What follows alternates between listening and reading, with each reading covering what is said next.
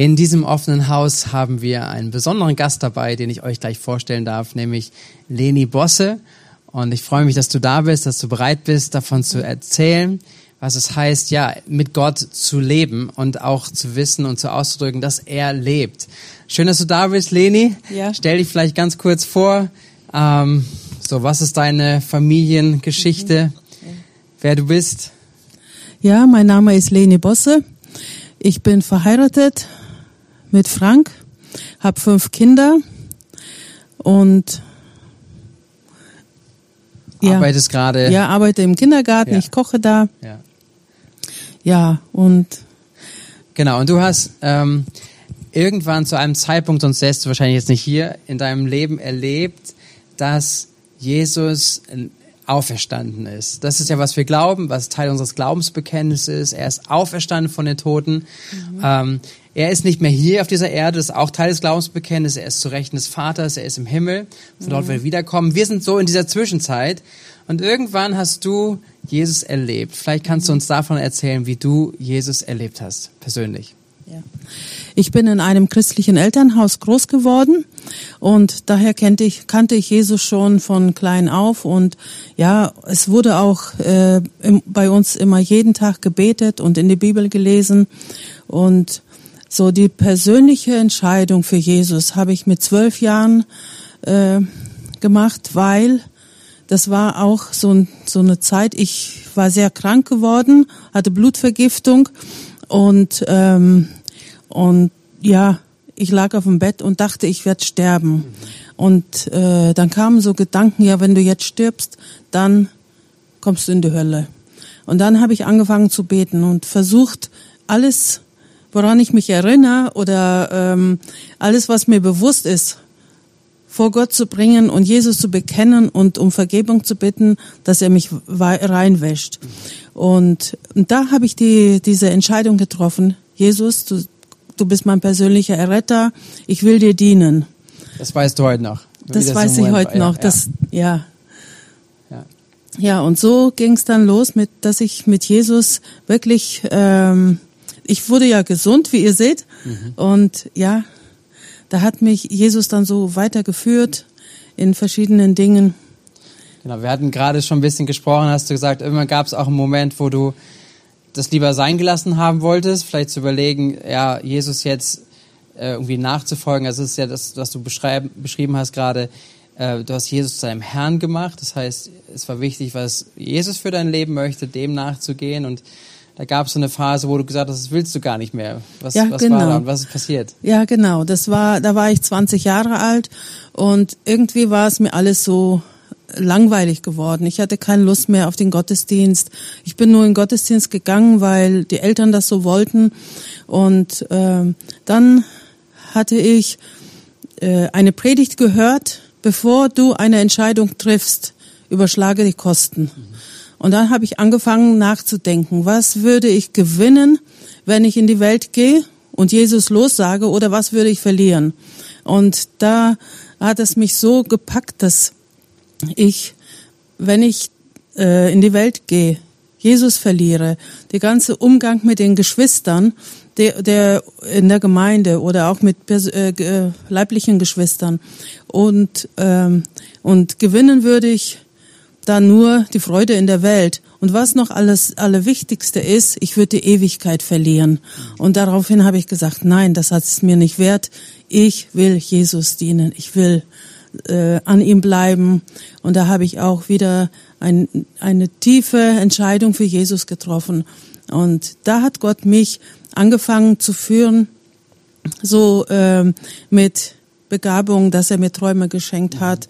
Und so hat er dann durch mein ganzes Leben geführt mit Träume oder Visionen oder ähm, durch den Heiligen Geist so äh, Impulse gegeben.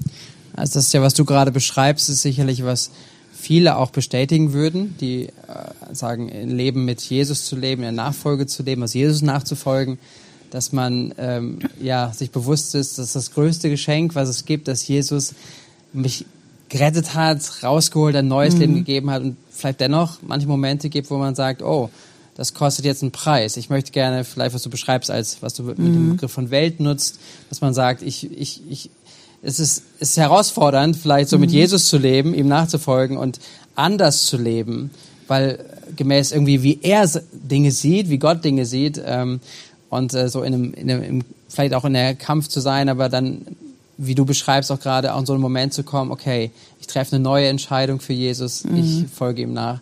Und hast du das bereut? Nein, auf keinen Fall. Das wurde immer äh, schöner mit Jesus, immer tiefer und inniger. Ich möchte das gar nicht mehr missen. Und ich manchmal denke ich so, ich bin wie ein Schwamm, der so alles aufsaugt und dann, dass es schon richtig trieft. Ja, manchmal so mit mit ähm, Erlebnissen von Gott so und weiter an Menschen zu geben oder auch meine Kinder einfach da die Liebe und die ähm, Gottesfurcht und alles so weiterzugeben.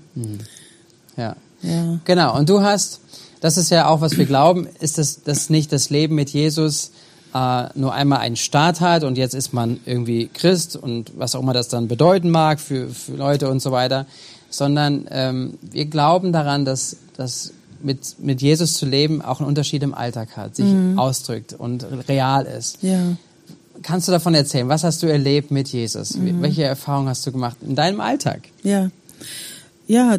Ähm, es ist oft so, wenn ich morgens meine Andacht mache, die Bibel lese, dann äh, sage ich, Herr, was willst du mir heute sagen? Dann lese ich Bibelvers und ja, das begleitet mich dann so den ganzen Tag.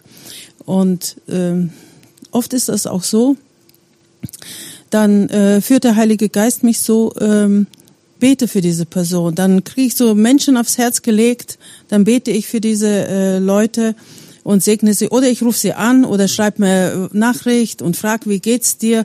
Und ich kriege dann meistens so eine Zurückmeldung. Ähm, ja, mir geht's gerade nicht so gut. Schön, dass du gerade an mich gedacht hast und mir geht's gleich besser. Ja, also so äh, so Sachen habe ich dann. Oder äh, ganz konkret war es, als ich einen Impuls gekriegt habe, für den Frank zu beten, als er auf der Autobahn war äh, ähm, mit mit dem LKW, dass ähm, eine Frage äh, kam mir so ins Herz, was würdest du tun, wenn der Frank jetzt einen tödlichen Unfall hat? Dann habe ich gedacht, was sind das für Gedanken? Ich will gar nicht darüber nachdenken. Und äh, in dem Moment kommt gleich eine Stimme, dann bete. Und dann habe ich angefangen zu beten. Herr, segne ihn, bewahre ihn, nimm du das Lenkrad in deine Hand. Einfach äh, ihn äh, Gottes Schutz be- anbefohlen. Und abends zu Hause hat er mir erzählt, dass er kurz vor einem Unfall war, dass er in den anderen LKW fast reingefahren ist, weil der mitten auf der Autobahn stand. Ja, und Gott ihm eine Möglichkeit gegeben hat, noch schnell auszuweichen auf die rechte Spur. Ja, und dass Gott da Bewahrung geschenkt hat. Wow. Ja, das Da- war krass. Ja, auf jeden Fall ein Er Erlebnis, wo, Ja. wo du gemerkt hast, der Heilige Geist, das ist ja, woran wir glauben, der Heilige Geist wirkt, er spricht in unsere Gedanken hinein, Mhm. Ja. Mhm. durch die Bibel hast du vorhin gesagt auch, aber dann, dass er uns mit hineinholt und das ist etwas, wo du offensichtlich immer wieder ja auch Teil von bist, dass du dann fängst zu beten Ja, ja, und darauf zu reagieren. Ja. Mhm. Hast du ähnliche Sachen noch erlebt oder einfach Erfahrungen, die du gemacht hast, wo Gott euch Ja. durchgetragen hat oder ja. ja, es waren auch ähm, auch in der Schule, wenn die Kinder Schwierigkeiten hatten oder äh, unser Sohn, da hatte hatte äh, Probleme gehabt, da habe ich auch gebetet und ähm, mit ihm und für diese diese Sache und Gott hat wunderbar eingegriffen und wunderbar zum Aus, Ausweg äh, also wunderbaren Ausweg gefunden und ähm, ja, das ist so schön, einfach Gott zu vertrauen. Ja, oder da war noch eine Situation, kam eine, äh, ein Impuls für eine Person zu beten. Da bin ich hin, habe mit ihr gebetet und das ha- hast du gleich gesehen, wie, wie fröhlich sie wurde und gleich so sagst du, danke, das hat mir jetzt richtig gut getan. Stark. Sehr stark, ja. Ähm, genau, jetzt kannst du davon berichten, wie, wie einfach das in deinem Leben oder in eurem Leben einen Unterschied macht, dass Jesus da ist. Ähm, wie gehst du mit Zeiten um? Und ich denke, das kennt auch sicherlich jeder ähm, wo vielleicht noch nichts passiert, wo man vielleicht irgendwo nicht sofort äh, ein Gebet gesprochen hat und dann mhm. passiert sofort ein Wunder, so oder vielleicht so eine Krise reinkommt. Mhm. Ähm, wie gehst du damit um oder welche Erfahrungen hast du gesammelt damit? Ja, klar. Äh, das hört sich immer sehr gut an, wenn man äh, eine Not hat, betet und Gott greift sofort ein. Aber es ist nicht immer so. Ich hatte ähm, gerade in der Zeit, wo Corona war, äh, als wir uns nicht versammeln durften, hatte ich so einen Punkt, als ob mein Fundament unter den Füßen weggerissen wurde. Ich bin nichts mehr, weil ich habe meine Geschwister nicht mehr um mich herum. Ich hab, ich spüre de, den Heiligen Geist nicht mehr. Ich, ich bin so leer. Und das war für mich eine ganz schlimme Phase, wo ich dachte, ich, ich komme da nicht mehr raus. Und ähm, dann habe ich gedacht, nein, das kann nicht so weitergehen. Ich habe angefangen, Gottes Wort laut zu proklamieren und angefangen, Lob, Loblieder zu singen. Und klar, es hat nicht sofort gewirkt, sondern es hat paar Tage schon gedauert oder auch vielleicht zwei, drei Wochen. Aber ich habe da nicht aufgegeben. Ich habe einfach weiterhin durchgehalten und gebetet und so, bis Gott mir auch gesagt hat, du bist mein Kind. Und wir singen immer diesen Chorus, ich weiß, wer ich bin. Ich bin ein Gotteskind. Und das ist so mein Leitspruch geworden, wo ich immer sage, wenn ich so Schwierigkeiten oder irgendwas, äh, ja, so ähm, Zweifel habe, dann sage ich, ich weiß, wer ich bin. Mhm. Ich bin ein Gotteskind. Mhm. Stark. Und das ist, verknüpfst du letztendlich mit, mit dem, dass du weißt, was Gott über dich ausgesprochen hat. Und mhm. das ist dein Bekenntnis auch in deinem Alltag. Das zieht ja. sich durch wie ein roter Faden, richtig? Ja. ja. ja. ja. Ähm, du hattest ähm, auch nochmal vielleicht äh, ein, von dem Taufspruch äh, erzählt vorher. Mhm. Genau. Ähm, ich ich habe den mal nochmal aufgeschrieben. Ähm, der heißt, ich freue mich über den Herrn und jubel laut über meinen Gott, denn er hat mir seine Rettung und Hilfe geschenkt. Er hat mich mit Gerechtigkeit bekleidet, wie mit einem schützenden Mantel. Nun stehe ich da, wie ein Bräutigam mit festigem Turban, wie eine Braut im Hochzeitsschmuck. Ja. Die hast das, du bekommen? Ja, das war mein Taufspruch. Und der hat mich auch so. Genau, ja, was verbindet es Ja, da mein Leben lang durchgetragen. Auch gerade so, wenn ich äh, am Boden war oder nicht wusste, wie es weitergeht. Oder manchmal hat man so das Gefühl, es ist alles zerbricht jetzt, aber dann konnte ich diesen Taufspruch äh, vorlesen oder in meinem Herzen auch immer wieder neu äh, groß werden lassen, weil das ist, das ist, da klammert man sich so an das Wort Gottes und Gott hilft einem. Gott trägt dann hindurch und ja, das war so ein, das ist für mich immer noch so ein tolles Erlebnis, da mich so an das Wort Gottes festzuhalten. Mhm. Stark. Ja. Stark. Und ich denke, das ist auch was, was ich auch äh, gerade merke oder auch im Gespräch mit dir immer wieder auch äh, erleben darf und vielleicht mhm. was die Ermutigung ist auch in diesem Interview oder auch mit diesem Erlebmoment, mhm. dass ähm, du davon erzählen kannst, wie einfach du erlebst, wie, wie Gott real ist in deinem Leben durch mhm. solche Impulse, wo er spricht, wo er dich gebraucht und auch du erlebst, wie, wie er dich zum Menschen führt, du für Menschen betest und irgendwie genau das richtige Timing von Gott mhm. irgendwo dabei ist. Aber auch, dass du ähm, ihn mit hineinnimmst, wenn es durch Krisenzeiten geht. Ja, ob es jetzt Corona mhm. war, mhm. ob andere Themen gab, eine Familie mit Krankheit ja. und ja. so. Ähm, und das finde ich echt stark. So, mhm. würdest du sagen, ist das von Anfang an da gewesen oder ist es einfach auch ein Weg, den du immer wieder durch Entscheidungen mhm. dahin gegangen bist? Vielleicht. Ich, ja, ich musste auch das lernen. Und ähm, je öfter ich das dann auch so praktiziert habe, desto tiefer und inniger wurde die Beziehung zu Was meinst du, praktiziert hast? Beten und mhm. vor Gott immer wieder die Not hinlegen. Mhm. Obwohl es vielleicht nicht direkt so äh, sofort ein, einge, äh, Gott nicht eingreift, sondern manchmal hat er auch gesagt, warte jetzt. Mhm. Da haben wir über Wochen lang was äh, über eine Sache gebetet und und es geschieht, äh, geschehen, geschah nichts und dann dachte ich, okay, Gott, du hast uns vergessen. Mhm. Du, du hast, du willst gar nicht, dass es uns gut geht. So mhm. hatte ich dann gebetet. Aber dann in dem Moment, ich war auch ein wenig sauer. Hm. Und dann hat Gott mit seiner sanften Art, ist er mir begegnet und hat mir gesagt, wer bist du, dass du so redest? Hm. Und dann hatte ich begriffen, Gott, du bist ein Gott, der oben im Himmel thront, über allem. Du hast alles in deiner Hand, du hast einen Plan. Und dann hatte ich so ein, äh, ich spürte richtig, wie, wie so ein sanftes Wehen mich berührt. Mhm. Und dann musste ich auch weinen und mich vor Gott beugen und sagen, Herr, vergib mir, dass ich da so Gedanken hatte. Und ich konnte dann auch loslassen und warten, Mhm. bis Gott eingegriffen hat und einfach alles zum Guten hat wieder werden lassen. Mhm.